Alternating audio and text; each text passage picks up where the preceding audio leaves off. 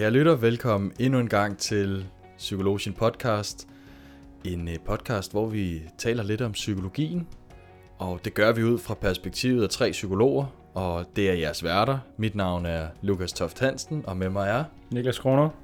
Og Alexander Krammelholm. Det kan godt, være, godt være, at vi en dag bare skulle være sådan... I stedet for at sige, at vi er psykologien og snakke om psykologien, så bare skulle throw alle op for at lave et eller andet. Ja, det kunne være interessant Ja. at prøve. Snakke Men- omkring øh, rust på øh, Ja, dæksler af en eller anden bil eller et eller andet. Kom med. Ja, Dexel Lotion. Ja.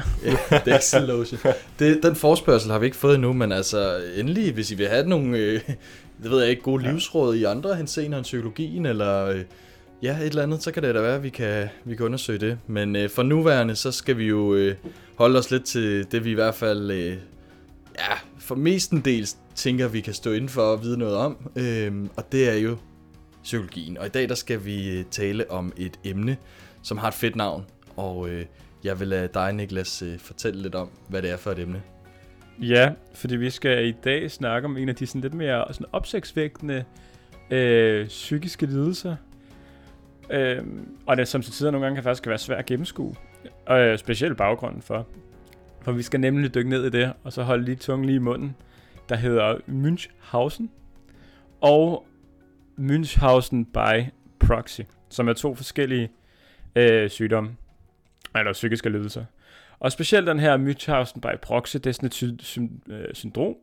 Jeg er jo lidt glad for de der sådan Hollywoodiserede sygdomme, dem hvor man har, øh, de bliver taget med i film, og så bliver de gjort sådan lidt mere dramatiseret, end de måske i virkeligheden er. På trods af, at den her faktisk er rimelig godt repræsenteret, også i forhold til de symptomer, der egentlig er på tværs af serier og film.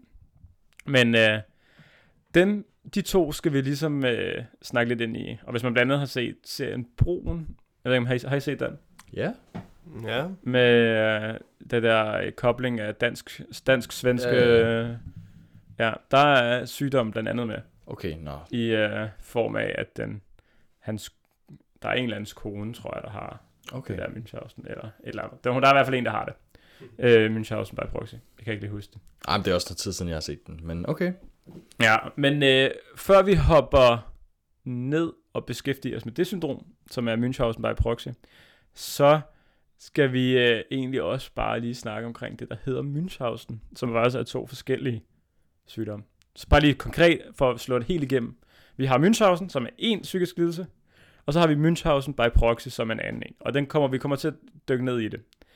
Fordi at øh, definitionen af Münchhausen, jeg giver lige en teaser først, det er, at man, øh, hvad hedder det nu, øh, med vilje skader sig selv for at få en eller anden form for opmærksomhed fra sundhedssystemet. Og Münchhausen by proxy er, at man så, altså der er også en med vilje skade, ligesom der er den første, men det her by proxy med betyder, at det er en anden, den er skade foregår på, så det betyder faktisk, at man med vilje skader sit barn for at få opmærksomhed omkring Okay. det. Og øh, det er altså ikke sig selv for at skade barnet, man gør det, men øh, på trods af, at det foregår, men mere den der opmærksomhed, der kommer på baggrund af det. Og øh, vi dykker meget længere ned i det lige om lidt. Øhm, og jeg tænker cirka, at oplægget kommer til at være sådan en tredjedel omkring det her Münchhausen- Münchhausen-syndromet i sig selv, og så to tredjedel omkring den her Münchhausen by proxy. Og øh, for lige at få øh, jer det på banen, så vil jeg jo godt lige tænke mig lige at starte ud med sådan det klassiske spørgsmål, som vi altid har. Sådan, kender I til Münchhausen øh, by proxy? Og vidste I, at der er et syndrom, som faktisk bare hedder Münchhausen? Øh, det korte svar er ja og egentlig nej. Altså, jeg kender godt til, øh, til Münchhausen, og jeg tror især, at den, man måske hører mest om, er den her, det jeg måske har hørt mest om, det er den her Münchhausen by proxy. Øh, men det, at der også bare findes noget, der hedder Münchhausen-syndrom, det tror jeg er noget, som, som mange måske øh, ikke lige støder på øh, til hverdag. Så, så ja, i forhold til øh, Münch, altså Münchhausen by proxy, men at der også findes noget, der bare hedder Münchhausen, den tror jeg er sådan, jeg tror ikke, det er noget, man lige i daglig øh, tale lige, altså skillner imellem. Jeg tror egentlig bare, når man siger Münchhausen, og så, så tænker man bare automatisk Münchhausen by proxy. Men det giver meget god mening med skillenen. Altså, der er forskel på, om man øh, altså, tillægger sig øh, symptomer eller skader sig selv, eller tillægger og skader andre mennesker, eller tillægger andre mennesker nogle symptomer. Øh, og måske også at det, at by proxy kommer af, det kunne jeg forestille mig så nok giver mening. Ja, ja en proxy betyder jo det her med, at det er en, en anden i et sted. Ja, Øhm, så det er jo det, der ligger i ordet, ja. Ja, altså jeg har også hørt udtrykket før, i, i hvert fald Münchhausen, Münchhausen by proxy, ach so, ja. Ak, så... Ja, men, øh, men øh, ikke at der var noget, der bare hed Münchhausen, og så kender jeg utrolig lidt til det her fænomen, så jeg er spændt på at høre mere om det. Ja, men jeg tænker, det er en meget god teaser til stille og roligt at hoppe ned i uh, Münchhausen. Og jeg tænker, vi- at det er som sagt, så starter vi bare lige på Münchhausen-banen, og så bøger vi os videre på et eller andet tidspunkt ned i Münchhausen by proxy. Så hvis vi lige skal tage, jeg kan jo altid godt lide sådan en historisk note fra start af, hvor man lige snakker omkring, hvorfor fanden øh, hedder tingene det, de gør, og hvordan år blev det opdaget. Så øh, vi skal et smut tilbage i tiden til 1951, hvor en, jeg tror han er læge, ved navn Richard Asher, han fandt den her tilstand, eller fandt ud af, at der var nogen, der led af den her tilstand, øh, som var Münchhausen. Og han navngav den så, det her navn. Og det gjorde han efter, og nu skal man altså holde øh, tungen lige i munden, en fyr ved navn Baron Karl Friedrich Hieronymus von Münchhausen. En super fedt navn. Men øhm, han, øh, han er kendt, ham her baronen øh, von Münchhausen, som en mand, der havde rejst vidt omkring i sit liv, og var meget kendt for at fortælle nogle fantastiske og helt igennem vilde, overdrevne historier om sit liv. Øhm, ham her, baron von Münchhausen, han var i herren i løbet af sit liv, og steg egentlig rimelig godt i graderne. Og så i sine ældre dage, så blev han kendt for at skulle sidde og fortælle sine venner, og alle, der havde lyst, lyst til at lytte, landsbeboere, om de, alle de ting, han havde opdaget i sin tid i herren. Og det er altså, altså sådan, alles liv er kedelige sammenlignet med de ting, han fortalte. Fordi at han har i sin tid i herren, som må være i øh, midten af 1700-tallet, øh, der har han reddet på en kanonkugle i krigen. Han har øh, været i krig, hvor hans hest, den er blevet hakket halvt over, og så har han reddet på den ene halvdel videre i krig. Okay. han er i hvorfor sin, stop der? Hvorfor stop der? Han er i sin tid i herren rejst gennem jordens indre. Øhm, han har, altså, og ikke nok med, at han har rejst ind i jorden for at komme ind i jordens indre. Han har også rejst til månen. Ja. Øhm, Klassisk. her med klassisk. Klassisk 1700-tallets Klassisk. øh, militær opgave, man Præcis. laver der. Øhm, og han er, og det synes jeg er sådan, er sådan, de andre ting, det er sådan absurde, men den her, den er så grineren. Han har fortalt historier om, hvordan han er havnet i en sump, som, hvor han og hans hest er ved at synke, og så ved at hive sin hest og sig selv op i hårene. Jeg ved ikke, om man kan forestille sig, Okay, så er han ja. simpelthen kommet op af sumpen. Okay. Øhm, okay. Og, og det er så her, der er sådan en, øh, han er, øh, han har været en del i Rusland, ham her baron von Münchhausen, så han er ret kendt derovre, og mange af de historier, han har fortalt, er også lavet om til øh, teatre og film og historier, og specielt i Rusland er der mange andre historier omkring ham. Men øh, der er sådan en kult, eller en gruppe, som øh, går ind for ham her, og de siger, at de har også har, og det er sådan nyligt, har fundet et skelet, som har baron von Münchhausen i løbet af sin tid i herren har befundet sig øh, et, et skelet af en val, hvor ham her baron von Münchhausen i, i sin tid i herren har befundet sig indeni og været indspærret her mm. i øh, den her vals mave. Selvfølgelig. Øh, og der har de så fundet skelettet af den val nu. Ah, det var godt. Det var Ja. godt, de fandt det. Ja. Endelig. vi venter på. Så, øh, så ham her, baron von Münchhausen, det er simpelthen øh, hans historie, som er blevet fortalt videre. Og så i øh, omkring i 1951, så opdager ham her, Richard Asher, så Münchhausen, eller det her syndrom med, at der er nogen, der begynder at skade sig selv for at få opmærksomhed. Og det til- kalder han så Münchhausen-syndromet, på grund af øh, de her opdigtede historier, som han jo, altså og det synes jeg også er lidt frækt af ham, siger, at baron von Münchhausen også er, at, øh, at, de er også opdigtet. at de også er opdigtet. Ah, Ja, det synes jeg også er lidt fræk øh, det er påståelse. Ja, den var ikke gået i nutidens samfund.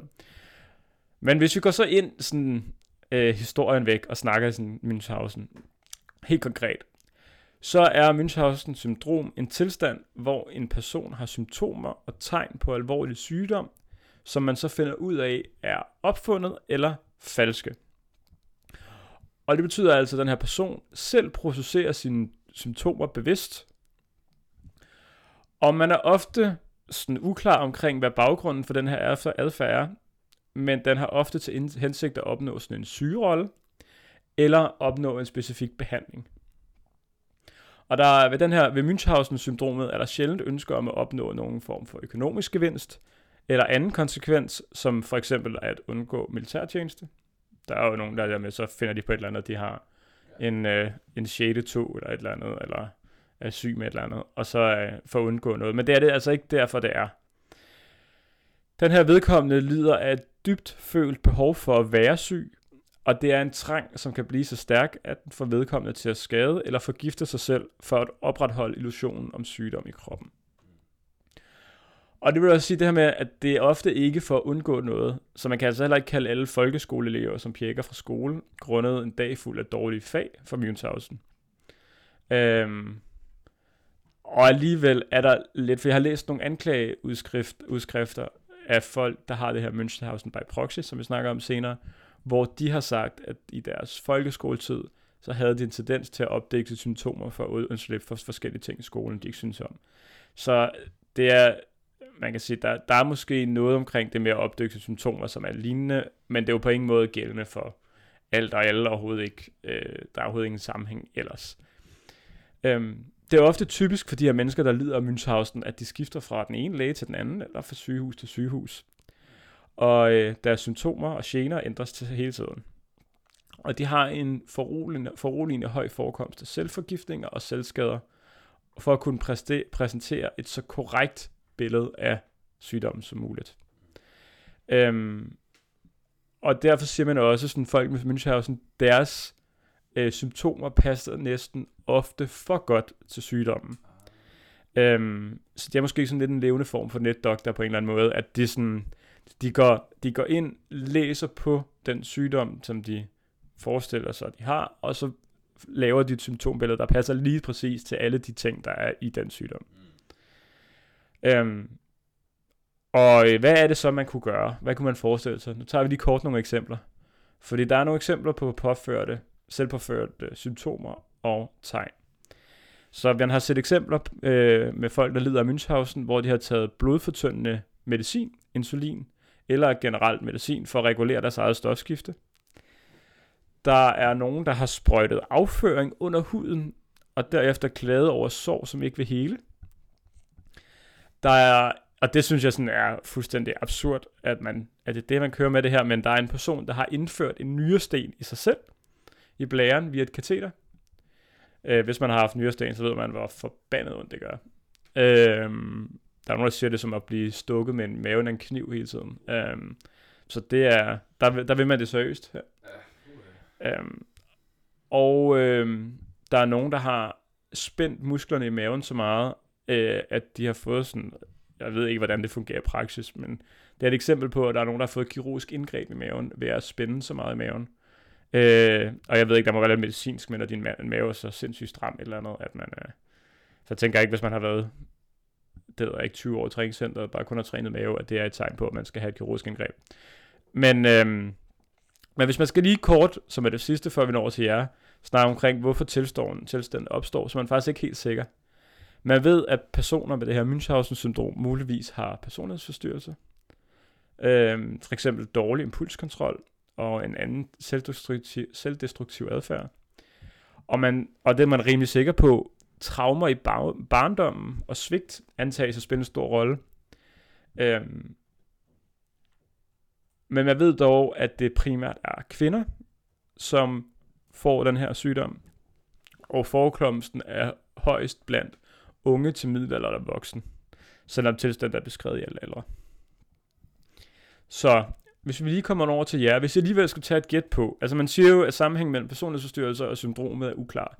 Men hvis jeg alligevel skulle tage et gæt på sammenhængen mellem personlighedsforstyrrelser og syndromet, hvad vil det så sige? Er der nogen, I tænker vil være relevant? Vil du starte, Lukas? Ja, altså jeg kommer umiddelbart til at tænke på histrionisk personlighedsforstyrrelse, som jo er den der meget dramatiske. Vi har også lavet et afsnit om den for ikke alt for lang tid siden. Øh, og i øvrigt, men den tror jeg også kan hænge lidt sammen med Münchhausen by proxy. Øh, nu snakkede vi lidt i afsnittet, og det kan man jo gå ind og høre om, øh, om nogen, der påfører andre smerte, eller død, eller lidelse i det hele taget. Øh, så det er jo sådan en meget øh, dramatisk personlighedsforstyrrelse, hvor at man kræver meget opmærksomhed.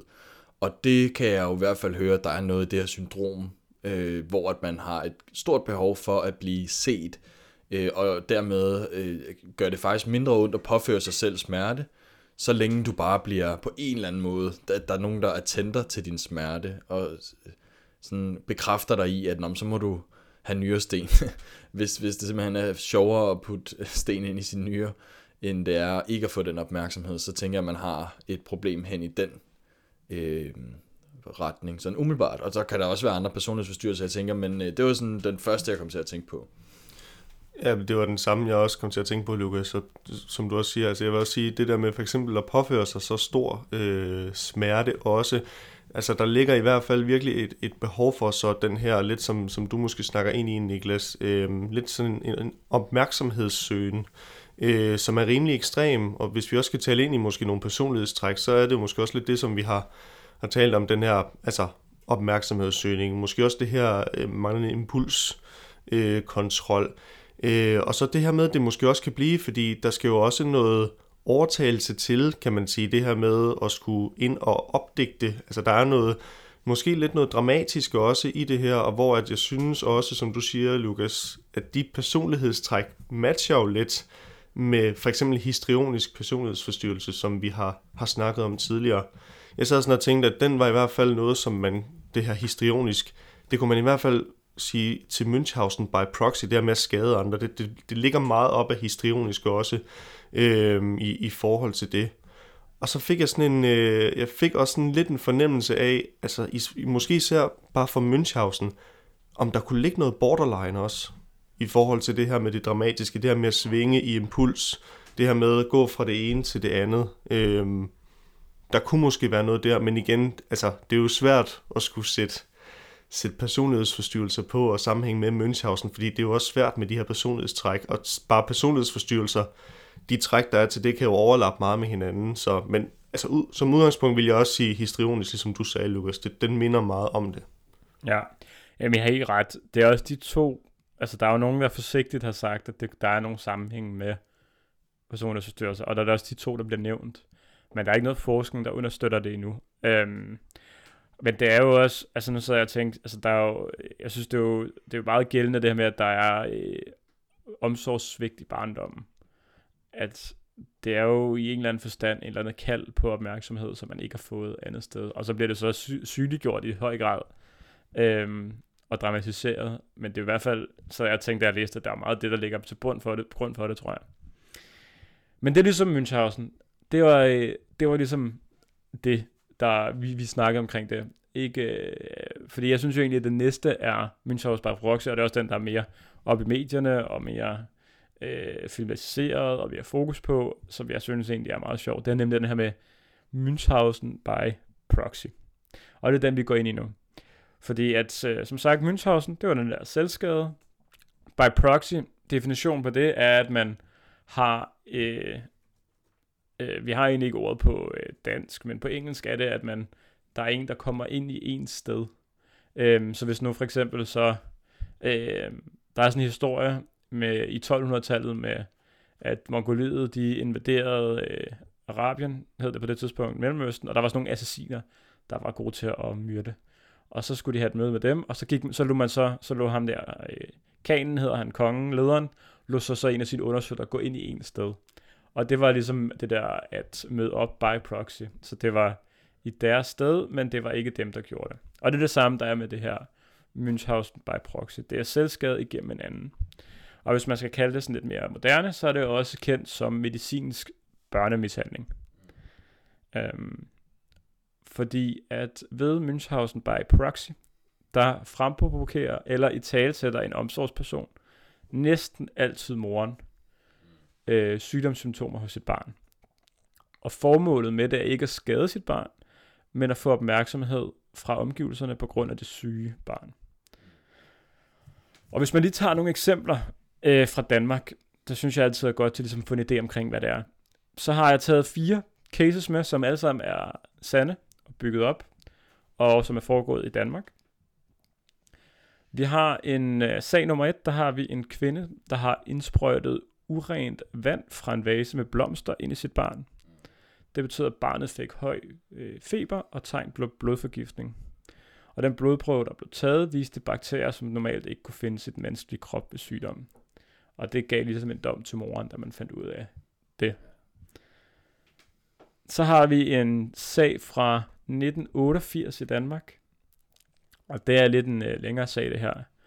Det foregår på et Kolding sygehus i øh, 1988, hvor at øh, en, øh, hvor videoovervågning afslørede, at en 9 måneder gammel øh, dreng, der hed øh, Jesper, han blev ved med at være syg.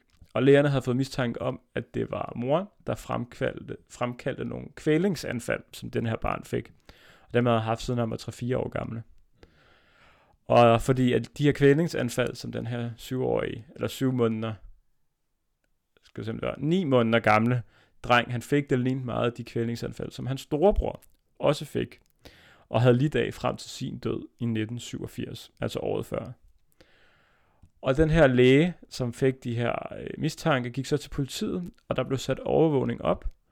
Og i pusterummet på Kolding sygehus blev det dokumenteret, hvordan moderen først puslede om sin søn, hvorefter hun rækte ud efter en plastikpose, som hun lagde over ansigtet på ham, for at lade ham få de her øh, kvælingsanfald. Og så to år senere, i 1990, der blev hun så dømt 6 års fængsel for vold og vold med døden selvfølgelig fra sin øh, søn, der var død året for hende. Vi har i, øh, i sag nummer 3, der skal vi smutte til Skjern. Vi har en øh, 36-årig kvinde, der er idømt 4 års fængsel for systematisk at have tappet blod for sin søn. Øh, det er jo sådan nogle, øh, det er jo lidt grælde eksempler, men nu, øh, jeg synes, det er meget, det er meget fint med eksempler for ligesom at få en idé om, hvad det kan betyde. Øh, men, øh, og det har hun gjort, hun har tappet blod fra sin øh, søn, fra han var 11 måneder gammel til han var 6 år, hvor kvinden hver uge har tappet omkring 500 ml blod. Øh, og i samme periode modtog den 7-årige dreng i alt 110 blodtransfusioner. Transfusioner, ja og var gent, indlagt gentagende gange på grund af sin meget lave blodprocent. Og kvinden bliver så anholdt, hvor at øh, Midt- og Vestjyllands politi igennem videoovervågning, som var sat op i familiens hjem fra nabohuset, så, at hun har gennemført den her tapning. Og hun lagde sig drengen på sengen og lå ham kigge på sin iPad, og fyldte så i alt hver gang syv sprøjter af 20 ml med blod. Øhm, og efter anholdelsen, så flyttede den her dreng så hjem til sin far og sin søskende der, og hans blodprocent er i dag normal. Så der skete ikke noget der. Og vi skal hen til den sidste, som er relativt for nylig. Uh, vi skal til Odense, hvor at en 24-årig mor i 2020 blev anklaget for den her medicinske mishandling. Og hun har op til flere gange opdagt, opdægtet symptomer hos sin søn, modtaget og givet unødvendig medicin, og påført ham yderligere skade. Øhm, og det er super sådan gralt det her, men hun har blandt andet to gange indført gammelt urin direkte i blodbanerne på sin søn. Øhm, og hun er blevet så dømt her i 2020, som er den seneste sag, vi har i Danmark med det her. Som i udgangspunkt i det, I ved om tilknytning, altså ens forældres relation til barnet, Hvordan tænker I forholdet mellem barn og mor bliver i sådan en situation her? Skal jeg starte? ja, hvis du har noget. Ja. Jeg tror, at der kunne da godt være måske en risiko for, at det her barn måske ville udvikle lidt nogle ambivalente følelser, og være meget, altså både, altså både over for, for moren, nu snakker vi jo tilknytning, så, så i forhold til over for moren, det her med, altså ikke rigtig måske, altså der, må være noget i forhold også det her, vi snakker impulskontrol, og det her med, altså så der, så der må være noget utryghed ved, altså hvordan reagerer eller interagerer øh, den her omsorgsperson med mig, øh, og også det her måske, øh, altså det her med, at det bliver meget, øh, jeg havde et eller andet, andet jeg også ville sige i forhold til det, den, den glippede så, men i hvert fald så, det, det er rimelig modstridende følelser, man må have, og ens, jo, ens selvbillede må også blive, altså, eller selvværd, eller hvad man skal kalde det, altså opfattelsen af en selv i forhold til, hvis man hele tiden får at vide, at der er noget galt med en, man er syg, øh, må jo også gå ind og, og, og påvirke det. Altså, og det er jo, nu snakker vi selvfølgelig tilknytning, men tilknytningen kan jo påvirke det ved barnet, at, at man udvikler den her lidt øh, forståelse af identitet hos en selv om, at der er nok hele tiden et eller andet galt, jeg skal hele tiden have noget behandling. Øh, så, så, det kan jo, så der kan jo komme en skyld, måske en skam, et eller andet hos barnet i forhold til hele tiden at være syg, hele tiden øh, at skulle, skulle behandles, og at mor hele tiden er bekymret ser det jo ud til i hvert fald over for barnet. Så, så igen, utryg og ambivalent følelse eller følelser er sådan det, jeg umiddelbart sidder med tankemæssigt. Ja, og jeg tænker jo også øh, på den, fordi altså vi er enige om, at det er moren, der gerne vil have opmærksomhed, eller vil hun gerne have, at barnet får opmærksomhed? Ved man egentlig sådan, hvordan mekanismen er omkring det?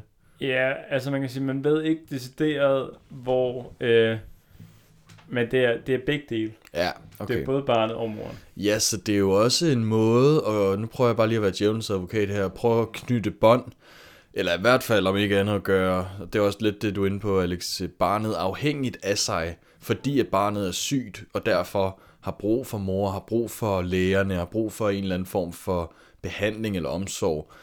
Øh, men det er jo en, altså jeg bliver faktisk helt dårlig af at sidde og høre på de der eksempler. Jeg synes, det er virkelig, altså, hu er sådan helt fysisk, øh, ja, Det er jo også ekstreme, ekstreme eksempler, ikke? Ja, det er, det er selvfølgelig også ekstreme jo, eksempler, ja. ja. Øh, det er virkelig nogen, der, der mener det, altså det er jo virkelig øh, syg adfærd, men øh, ja, hvad gør det for tilknytning? Altså jeg tænker, som, som du siger, Alex, det bliver jo meget ambivalent, hvordan man øh, skal opbygge noget som helst form for tryghed og tillid til, en verden, øh, hvor at, øh, den omsorgsperson, der rent faktisk øh, skal sørge for, at, altså, at, at stå inden for, kan man sige, dit, hel, dit helbred og din udvikling, og understøtte den, men faktisk i virkeligheden gå ind og skade dig konstant, øh, for så at få den her opmærksomhed, eller at du får den her opmærksomhed. Det er meget, hvis det er et hensyn til barnet, så er det et meget, meget misforstået hensyn. Øh, for det kan jo godt være, altså man kan sige, det, det modsatte vil jo være at være ligeglad med barnet, og ikke at tænde, eller ikke overhovedet tage sig af barnet på nogen måde.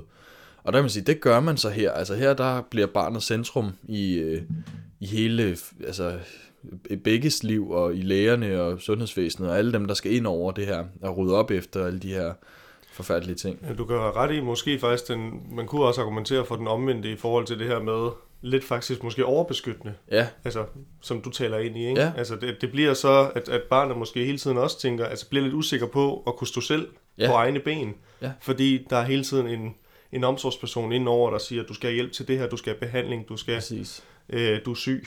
Øh, Ja. så, så man bliver sådan lidt hjælpeløs, måske. Ja, det er det. Så man bliver afhængig af, Ja, af det moren, og så tænker jeg også, det må blive mærkeligt, det der med, at så går man op og får blodtransfusioner, altså får blod i syg, på sygehuset, og så går man hjem, og så tapper mor blod, og sådan.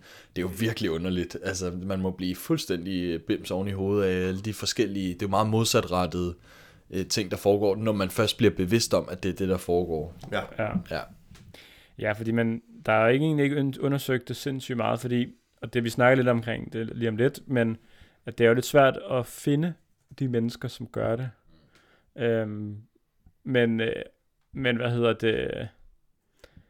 Men I har ikke ret i, at der er mange af de ting, som vi siger, som spiller ind. Hvis man spørger overlæge Karin Larsen, som jeg tror, hun er fra et eller andet hospital i Danmark, så siger hun, at der er tre udgaver eller grader af det her Münchhausen by proxy. Og også derfor det er, altså de eksempler, jeg har med, det er dem, der er blevet dømt i Danmark. Det er alt, der er blevet dømt inden for det. Mm. Øhm, det vi snakker om nu, er også en af grundene til, hvorfor der ikke er blevet dømt flere. Fordi hun siger, at ved den, øh, der er en mild grad af Münchhausen by proxy, hvor forældrene er usædvanligt optaget af sygdom hos barnet i en grad, der overskrider det, man som læge normalt kan se hos usikre og sårbare forældre. Øhm, og her er ofte at forældrene meget fokuseret på fortællingen om, at barnet har en sygdom, som ikke er diagnostiseret eller godt nok behandlet. Øhm, det er sådan den milde grad. Det er sådan den der, man kan sige, man kan kalde den sådan radikale hypokondria måske på sit barns vegne. Øhm, at man er meget opmærksom på, at der er et eller andet her, som, det kan hvis man har haft lungebetændelse, og man måske en gang imellem sådan hoster lidt efter, at man er stadig er meget opmærksom på, at det ikke er behandlet godt, der bliver man til barnet til lægen og sådan nogle ting. Det er sådan den mildeste grad af det. Så er der en øh, mellemgrad, hvor at forældrene begynder at fabrikere tegn på, at der er noget galt med barnet. Øhm, på den måde, sådan, der sker mishandlingen af barnet gennem sundhedssystemet, hvor man begynder at tage en masse undersøgelser på et rask barn. Så det kan være, at man begynder at snakke omkring alt muligt med, at der er, altså nu er det et fiktivt eksempel, men det kan være, at man siger, at der er blod i urinet, på trods af, at der ikke er. Øh, og så tager man barnet på hospitalet for at få en masse undersøgelser bare på grund af det, på trods af, at det egentlig er et rask barn. Det er sådan den mellemste grad.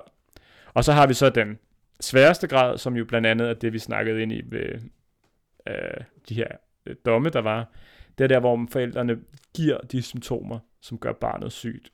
Øhm, og det er jo blandt andet det der med at tabe blod for barnet, så det får en lav blodprocent. At øh, det er der, man forårsager symptomerne hos barnet.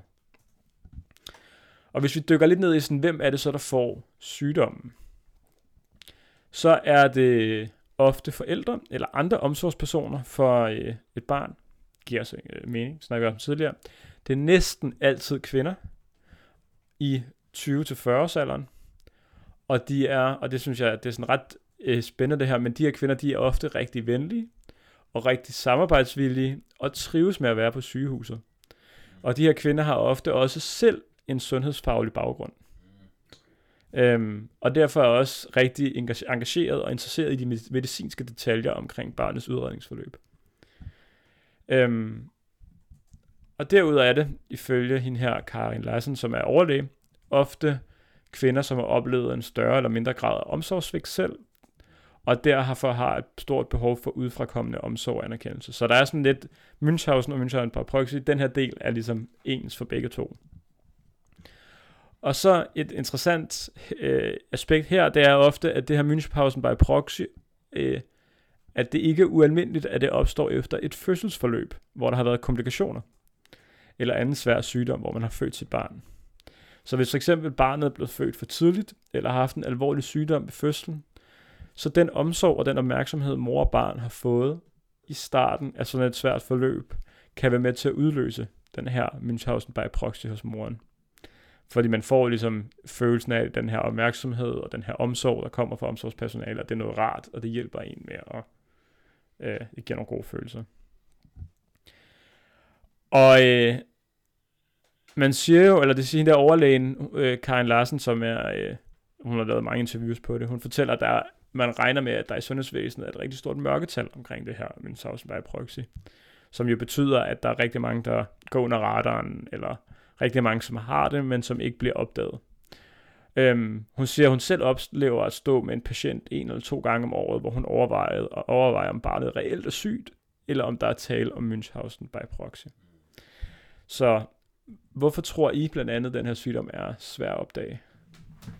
Ja, fordi at det ligner jo reelt sygdom, og det er jo det, det skal gøre, og det er også det, du sagde tidligere, at nogle gange så er det faktisk, øh, når, når alle, hele øh, det kliniske billede af symptomer er opfyldt, og det er det jo ikke altid i alle situationer, men når det er nærmest som en textbook, øh, øh, men, men altså, der, der kan man jo også sige, så, så er der jo en, så er der jo den her, der, så er der jo de her symptomer, så er der den her lidelse, så er der et, et behov for behandling, men, øh, men, men altså, hvordan skal du regne ud, at det er, at der er nogle, øh, noget bagom, der fungerer øh, og har øh, påført de her symptomer på et barn, det er jo godt nok svært at finde ud af, øh, fordi det, det er jo ikke sådan intuitivt, man regner med. Altså, trods alt er forekomsten jo nok mindre end, altså, øh, så man ikke sådan måske nødvendigvis konstant stod på det, men der, jeg kunne godt forestille mig, at der var et mørketal øh, på det alligevel.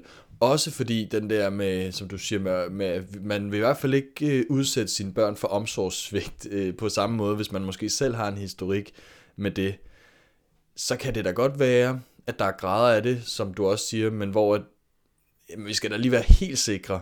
Og det kan da godt være, at, at man lige, det kender jeg da også, sådan, man, man kunne da også godt sådan, ah, hvis man lige har lidt feber, så kan man, ah, så kan man godt mærke, at man også har lidt hovedpine, og så kan man da godt mærke, at man også lige, og der kan man jo fremelske de her symptomer, sådan lidt stille og roligt, øh, ved at spørge lidt ind til dem, eller bruge meget opmærksomhed på dem. Og hvornår bliver det sygt? Og det synes jeg jo, det gør, når man begynder altså bevidst at påføre øh, et eller andet, der skader kroppen, ikke? Men hvad med altså det der med at i talesætte det og fremelske det? Ja, og, og jo, så jeg kan godt forestille mig, at der er et mørketal inden for det her, hvor det er faktisk svært at vide helt præcis, hvad der foregår, og hvor bevidst det er også det, der foregår. Ja, jeg tror lige præcis det, du snakker om der, Lukas, er nok også det, der måske gør, at der kan være et mørketal i det. Altså det her med, også fordi der findes forskellige grader, som du sagde før, Niklas, i forhold til Münchhausen by proxy, og det her med ikke bare, fordi hvis man sagde, okay, Münchhausen by proxy, det kan vi sådan rimelig sætte den bare for, det er det her med den ekstreme grad, altså den, den tredje version af det, den tredje grad, hvor man tapper blod, og hvor, altså, hvor vi er ude i de her ekstreme cases også, hvor at hvor vi siger, det er ekstremt, ikke? hvor du også sagde før, Lukas, du får det helt dårligt, fordi det er så ekstremt. Men når vi går ned i grader, hvor vi kan sige, det kan også være det her med bare at opsøge ofte læge, og der må være et eller andet galt med mit barn, den tror jeg, øh, man kan jo sagtens sidde her teoretisk og sige, at man kunne måske gøre sådan og sådan for at, at spotte det. Jeg tror, det er svært ude i den, altså i praksis at, at skulle, øh, skulle spotte, hvornår er der, er der rent faktisk tale om, altså hvor går baren henne fra Münchhausen by proxy og til bare almindelig bekymring til øh, hypokonter, altså, hvad, hvad, altså hvordan skiller vi de begreber ad? Det tror jeg er svært i forhold til, til det psykologiske i det, og Øhm, så, så, så der må være noget i forhold til det her med, altså måden det bliver gjort på, ikke? Og det her med også at skulle se det over tid, gentages der et mønster, adfærd, et eller andet. Men jeg tror, det er svært, og jeg tror, det er derfor, mørketallet er der. Ja, ja og man kan også sige, hvis man rammer forkert, det der med, det er jo også et stort problem, at hvis man sådan udfordrer det på sådan, ej, er dit barn så syg, eller er det dig, der er syg, på en eller anden måde, at det er også, øh, det er også farligt. En af grundene, udover de ting, jeg er helt, helt korrekt har snakket om, så fortæller hende her, Karin Larsen, som overlæge, ud derudover øh, tre ting, som gør, at det er svært at se. Nummer et er, at hele systemet, øh, sundhedssystemet, er bygget op på, at man får forældrene til at fortælle omkring barnets symptomer. Øhm, og de fleste forældre, øh, man kan sige, og det er det, man ligesom lægger mærke til, det vil sige, der er en naturlig tro på, at det, der bliver fortalt, er korrekt. Øhm, derudover så siger, øh, så er de her kvinder, fordi de også har en sundheds, øh, har erfaring med at være sundhedspersonale ofte, så er de ofte sådan lidt meget imødekommende og venlige, og sådan lidt veninderagtige over for personalet. Øh, og derfor er det ofte sådan kvinder, der falder godt ind på afdelingen, som man ikke rigtig naturligt danner mistro mod, eller stikker i øjnene. Øhm, og så det tredje er, at syndromet er sindssygt vanskeligt at diagnostisere, fordi at det her med, at man skal påføre sit barns symptomer, symptomer ligger så langt fra den måde, sundhedspersonalet tænker på, eller vi alle sammen tænker på. Altså det er jo bare det der med, det der med, at man får det sådan lidt mærkeligt eller dårligt over de her historier, at det er så langt fra den verden, man tænker, de fleste mennesker har det, at det bliver ikke noget, man naturligt kigger ind i. Men nu har jeg snakket meget omkring sådan det medicinske Münchhausen by proxy.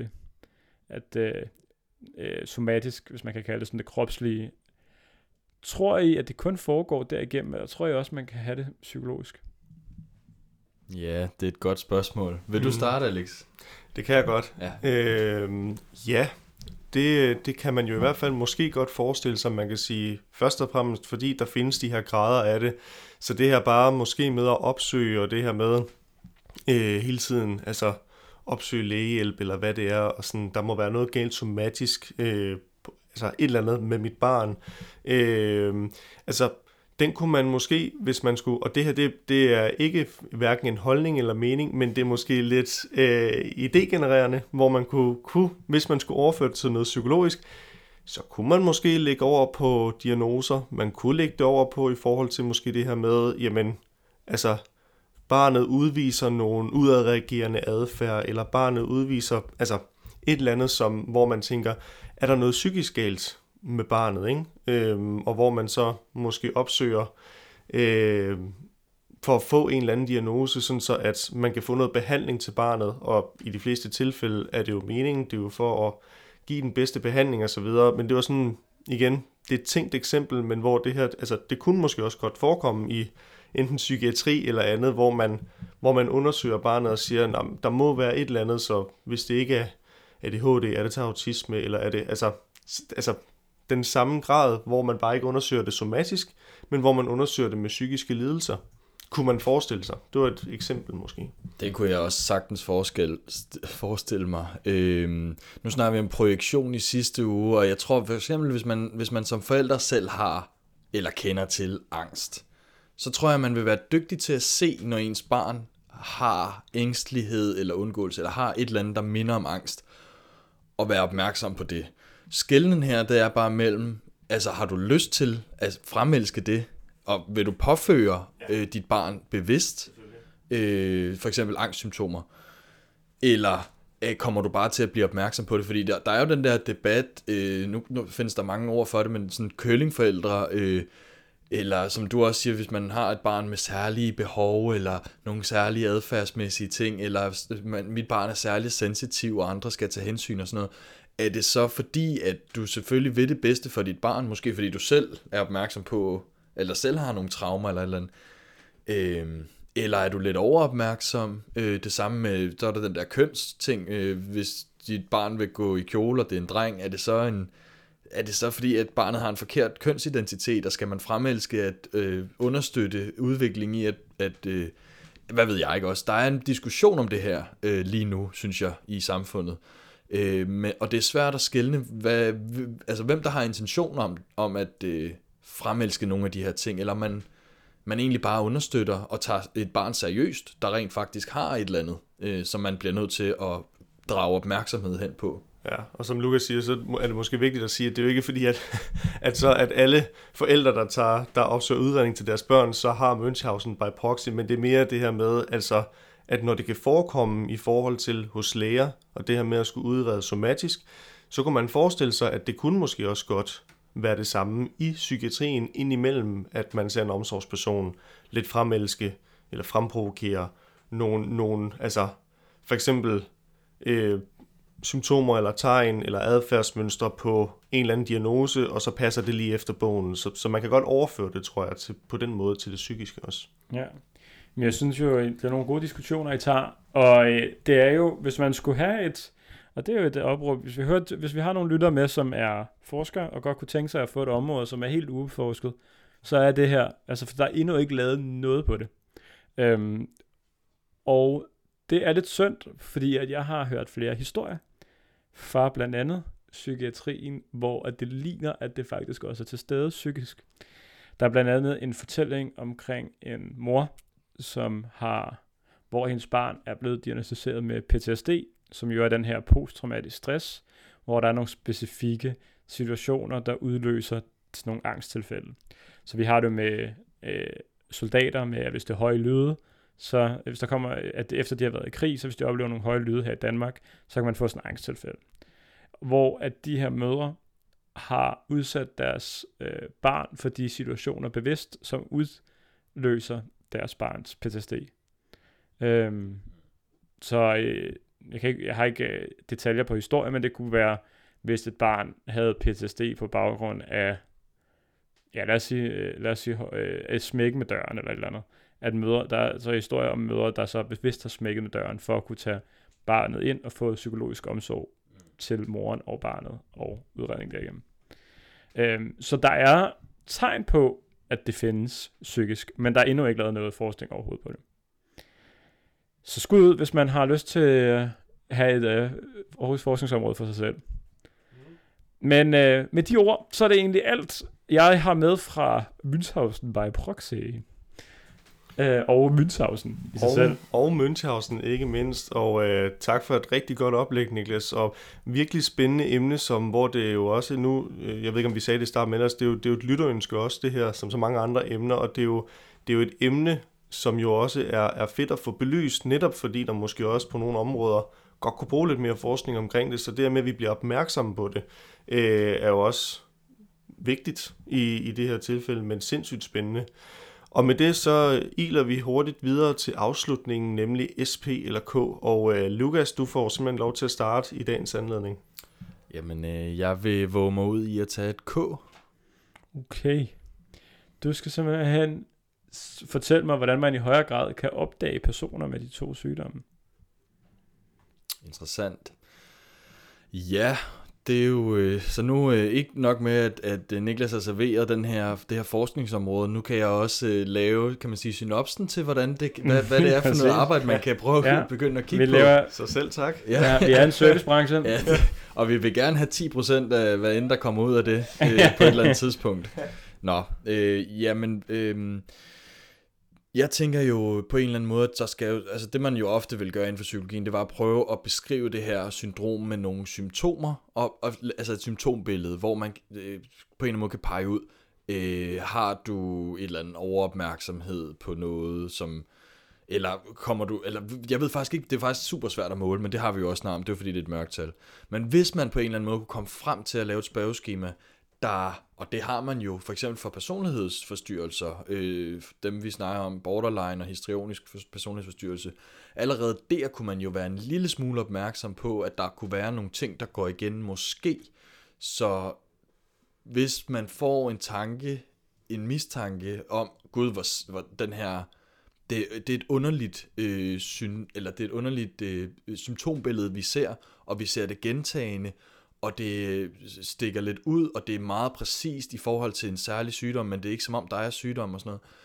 Kunne man så, men det kræver jo bare også en hel masse kræfter, men kunne man så teste de her personer på en eller anden måde for nogle personlighedstræk, eller histrionisk, eller øh, andre typer personlighedsforstyrrelser, så kunne man måske få en idé om, at der at, at i hvert fald man kunne være opmærksom på, om, om det kunne være et problem, men det er så skjult, at øh, altså normalvis så er det jo meget, så kan der jo være et meget tydeligt symptombillede, som alle kan se, men her der er det jo meningen, det skal være skjult. Det er jo det hele pointen går ud på.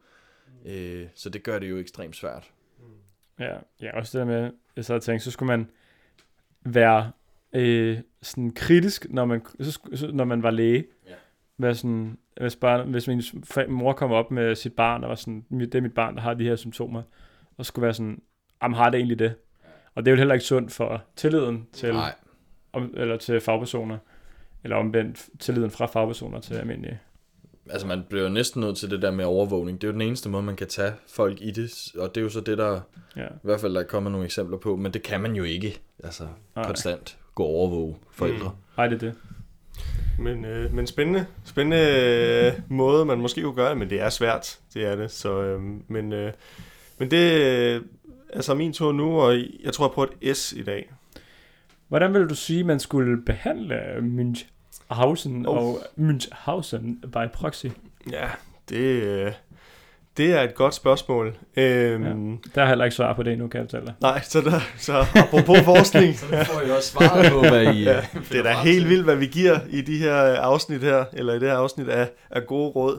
Øh, jeg tror, noget man måske kunne gå ind og arbejde med, det var, nu snakker vi rigtig meget omkring, altså for den her person, det kan handle omkring, øh, altså når vi snakker personlighedstræk, når vi snakker omkring det her med øh, den her opmærksomhedssøgen, måske at man også har haft det her omsorgssvigt i barndommen, der er måske noget tilknytning, som man fører videre, enten, altså i hvert fald hvis vi snakker Münchhausen by proxy, så det er noget, man måske fører videre den her tilknytningsstil til sit eget barn, eller til, til øh, ja, den, man, man fører omsorg for. Så man vil jo måske kunne øh, tænke, at man kunne gå ind og behandle der, altså lave noget terapeutisk, måske enten noget i forhold til at gå ind og kigge på tilknytningsstil, øh, og måske noget i forhold til at kigge ind i det her med at mentalisere, det her med følelsesregulering, det her med behovet for opmærksomhed øh, i tale til det, altså meget terapeutisk, ikke? Øh, men vi er trods alt også psykologer, så det er måske fair nok. Øh, men det kunne måske være en måde, man kunne gøre det på. Altså de ting, som vi ser er, er årsagen til det, og som skaber det, altså tilknytning, opmærksomhedssøgen, jamen så skal vi måske ind og, og kigge lidt på den, det behov og den måde, man agerer på tilknytningsmæssigt, og kan man ændre det? Og det kan man øh, heldigvis gøre meget med, med for, for psykologarbejde og terapi, så, så det kunne måske være en, en måde. Mm. Cool. Og det er så dig Så er til det sidst, løst. Niklas. Ja, så er det løst. Så er det ja. løst. Selv tak. Øhm, Jamen, jeg tager... Øh, og det jeg håbede jo egentlig, at en af de, I fik en af den her, men... Nå, Hvor stor en procentdel af, af baron Karl Friedrich Hieronymus von Münchhausens historier er sande? 0 til 100 procent. ja, men han har jo... Altså, manden han steg sindssygt hurtigt i rank, og han er kendt stadig i hele Rusland, på grund af alle de fa- fantastiske fortællinger, han har lavet. Han er lavet på film, og han er lavet i teater. Jeg vil nok gætte på en 10 procent. Jeg, jeg vil godt skyde på, altså lægge hovedet på blokken og sige, at han har nok ikke været smut inde i jordens kerne og på månen. Men den halve hest. Men den halve hest, den den er kunne god godt nok. være god nok. Den er Ja, god nok. ja, der, han har jo ikke sagt, hvor langt han har reddet på den. jo, Nej, kan nej, man sige. det er det. og måden han Ja. leverer historierne på, der kunne han måske godt få en 100% i, i Ja, fremlæggelse. Ja, troværdighed. Ja. Ja, ja, præcis. Hvad er det? Heller, heller, heller hvad fanden var der var en eller anden, øh, i en eller anden dokumentar, der sagde, hellere fortælle en god løgnhistorie, eller en dårlig sand historie. Jamen, det er Ja. jo det. Forstå, hvad, Ja. overdrivelse frem og forståelse, det er Ja, ja, det, præcis. siger. Ja. Uh, ja, Mm. mm. jeg synes også nogle gange det der, apropos uh, var rekord, jeg sådan sidder og tænker det med, at han har hævet sig selv op i håret, i en sump, og hesten op i håret. Ja. Sådan, hvis der er nogen, der nogensinde har prøvet, når de er ude at bade, og tage hånden op til håret og prøve at hive jer selv opad. Jeg kan fortælle jer, I synker så hurtigt. Jamen, så, så tænker jeg, hvordan kan det lade sig gøre? ja. Nå ja, men altså, det, man skal aldrig sige aldrig. Det, Aldrig, det, aldrig. kan Nej, være, at man kan opfinde nye måder at, at redde sig selv på. Men med det, så øh, nåede vi også til afslutning i dagens afsnit, og som altid, så vil vi jo sige tusind tak for jer, der lytter med. Og hvis man skulle have ris, ro, spørgsmål, kommentarer eller andet, så er man jo som altid velkommen til at skrive til os på psykologen.odense.gmail.com. I er også velkommen til at gå ind og like vores fremragende Facebook-side, der hedder Psykologien Mellemrum Podcast. Altså, der står ikke mellemrum, men pod, altså, Psykologien, og så det et to mellemrum. ord. Det ja, er lige to præcis. Ord. Det er det. Ja, vi skal lige være sikre jo, så, så fansene kan finde, kan finde mig. Nå, og ellers så vil vi sige endnu en gang tak for godt oplæg, Niklas. Tak fordi I lyttede med, kære lytter, og vi lyttes ved om en uge.